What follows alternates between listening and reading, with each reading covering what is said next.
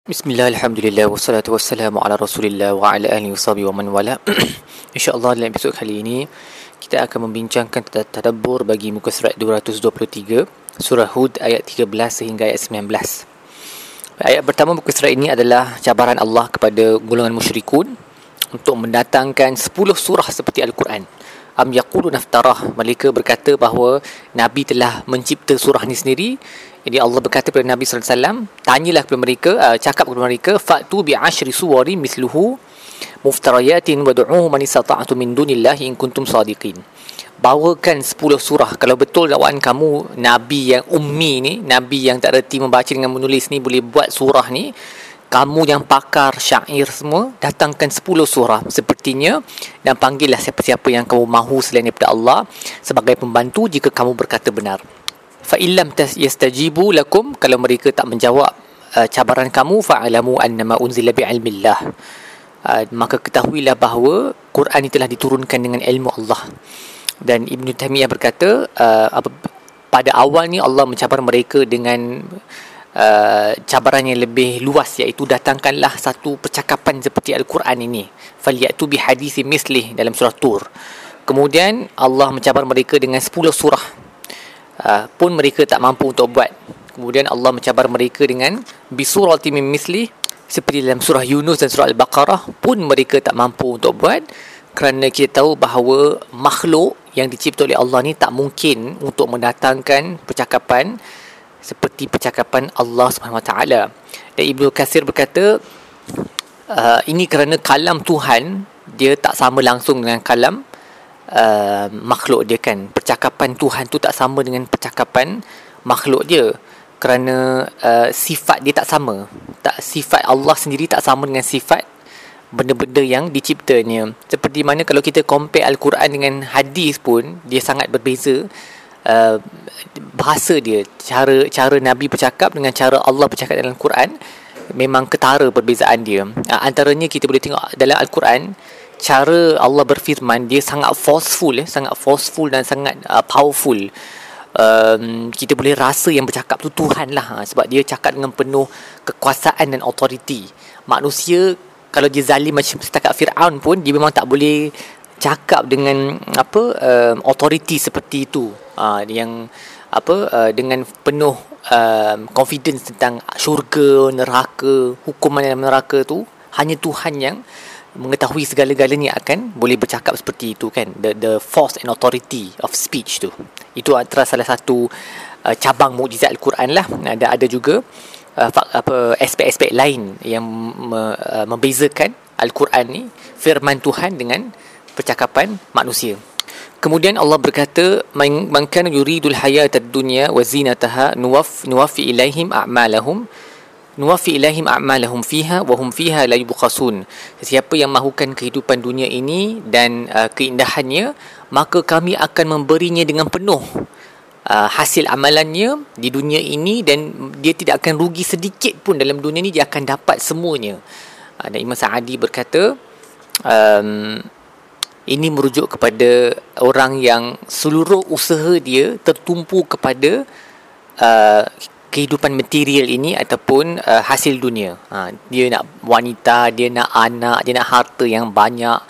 Ha, semua benda uh, dia tertumpu kepada um, habuan dunia sahaja dan dia tak ada masa langsung untuk fokus kepada hari akhirat. Dan perkara ni sebenarnya tak mungkin berlaku untuk orang beriman. So Imam Sa'adi berpendapat ayat ni karakteristik ni dia hanya boleh berlaku kepada orang kafir kerana sepatutnya orang beriman tak mungkin seluruh hidup dia difokus kepada dunia sahaja. Sebab iman dalam hati dia tu sepatutnya memberinya fokus kepada hari akhirat juga ataupun melebihkan hari akhirat lah sebenarnya sebab hari akhirat tu kehidupan yang kekal kan. Tapi kalau seluruh dunia ni seluruh masa dia fokus pada dunia sahaja walaupun dia panggil dirinya muslim maka dia telah dekat dengan sifat orang kafir Allah berkata ulaika allazina laysa lahum fil akhirati illa nar mereka ni tak akan dapat apa-apa di hari akhirat melainkan api neraka sahaja. Wa habita ma sana'u fiha wa batilum ma kanu ya'malun. Semua yang mereka amalkan di dunia ni tidak akan diterima oleh Allah. Dan Imam Al-Qurtubi berkata dua ayat ni tadi seperti yang uh, Imam Sa'adi kata ia merujuk kepada orang kafir. Ataupun tak mungkinlah orang beriman boleh ada sifat seperti itu. Imam Al-Qurtubi pula berkata yang ini merujuk kepada ahlu riya. Mereka yang melakukan sesuatu uh, demi riak dan terdapat khabar daripada Nabi SAW di mana um, apa uh, orang seorang beriman itu berpuasa, bersolat, bersedekah, berjihad, membaca Al-Quran tetapi tujuan dia buat semua tu adalah supaya dikatakan bahawa dia memang ahli yang melakukan uh, perkara tersebut. Orang tersebut oh lelaki ni banyak puasa, lelaki ni banyak solat, uh, perempuan ni banyak sedekah, okey.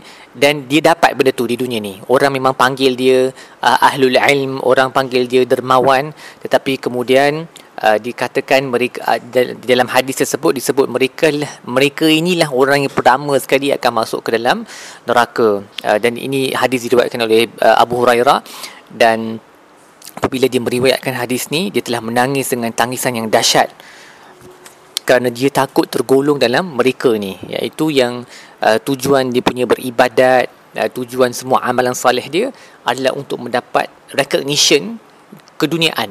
Uh, maka benda tu tak akan diterima oleh Allah amalan tu tak diterima oleh Allah. Mereka akan dapatlah recognition tu di dunia ni sebab orang akan bercakap kan buku-buku akan ditulis pasal mereka tapi pada hari akhirat mereka tidak mendapat apa-apa pun. Wal billah.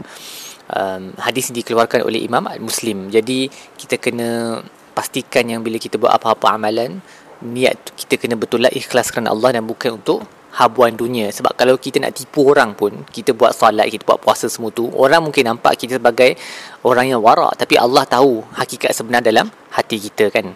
Baik apa yang kita belajar dalam muka surat ini? Yang pertama ingatlah bahawa um, semula semua amalan kita akan di, dipersaksikan pada hari kiamat. Uh, sama ada para malaikat yang akan bersaksi ataupun benda-benda di sekeliling kita. So lakukanlah amalan saleh kerana mereka akan bersaksi bagi kita pada hari kiamat. Wa yaqul ashhadu haula allazina kadzabu ala rabbihim. So al ashhad ni merujuk kepada para saksi akan bersaksi terhadap orang yang berdusta.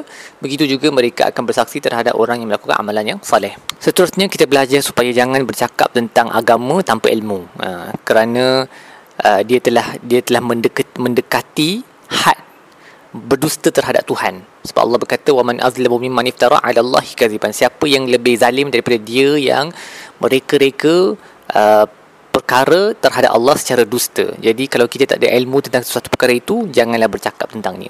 Juga uh, berusahalah untuk mencari ilmu uh, Al-Quran, um, hadis supaya kita berada di atas bayinah. Okay, kita berada di atas kebenaran burhan yang kita ikut ni, apa yang kita ikut dalam hidup kita, agama yang kita buat ni setiap hari kita amalkan, dia di atas bukti yang nyata dan bukan setakat taklid saja kerana itu akan menambahkan keimanan kita. Seperti mana Allah berkata, "Faman kana 'ala bayyinatin min rabbih wa yatluhu shahidun min wa min qablihi kitab Musa imama wa rahmah." So ini semua level-level bukti yang um, seseorang yang beriman itu sepatutnya kena ada. Akal yang sihat dan yang dengannya dia menggunakan untuk pelajari ilmu agama Al-Quran dan Sunnah supaya dia tahu yang dia berada di atas kebenaran uh, di atas bukti lah. Dan dia bukan main ikut-ikut sahaja.